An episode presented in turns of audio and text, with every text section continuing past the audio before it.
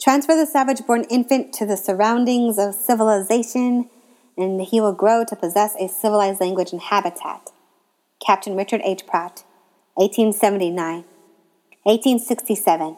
They came to the land we called Donde, declared it a civilization with rising from the ashes. I watched as we were being rounded up like cattle, taken to Bosque Redondo, our women and children used for target practice.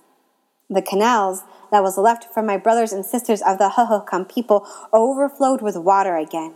You see, dying of thirst would have been just a small justice as the roads and buildings kept coming, a monsoon of white settlers.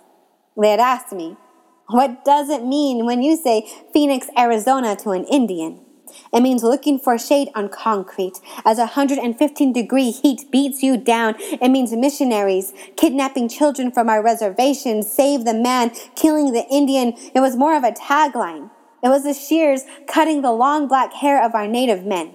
It was the uniforms replacing tribal regalia. It was the bars of soap washing out our language. You see, some of us never left leaving our footprints over slabs of stone and adobe, a mirage of the reservation reflecting off of building windows, street lamps used as constellation to find warm resting grounds. My non-native brother and sisters questioning me, why are your people alcoholics? Why are your people homeless? Why are your people lost?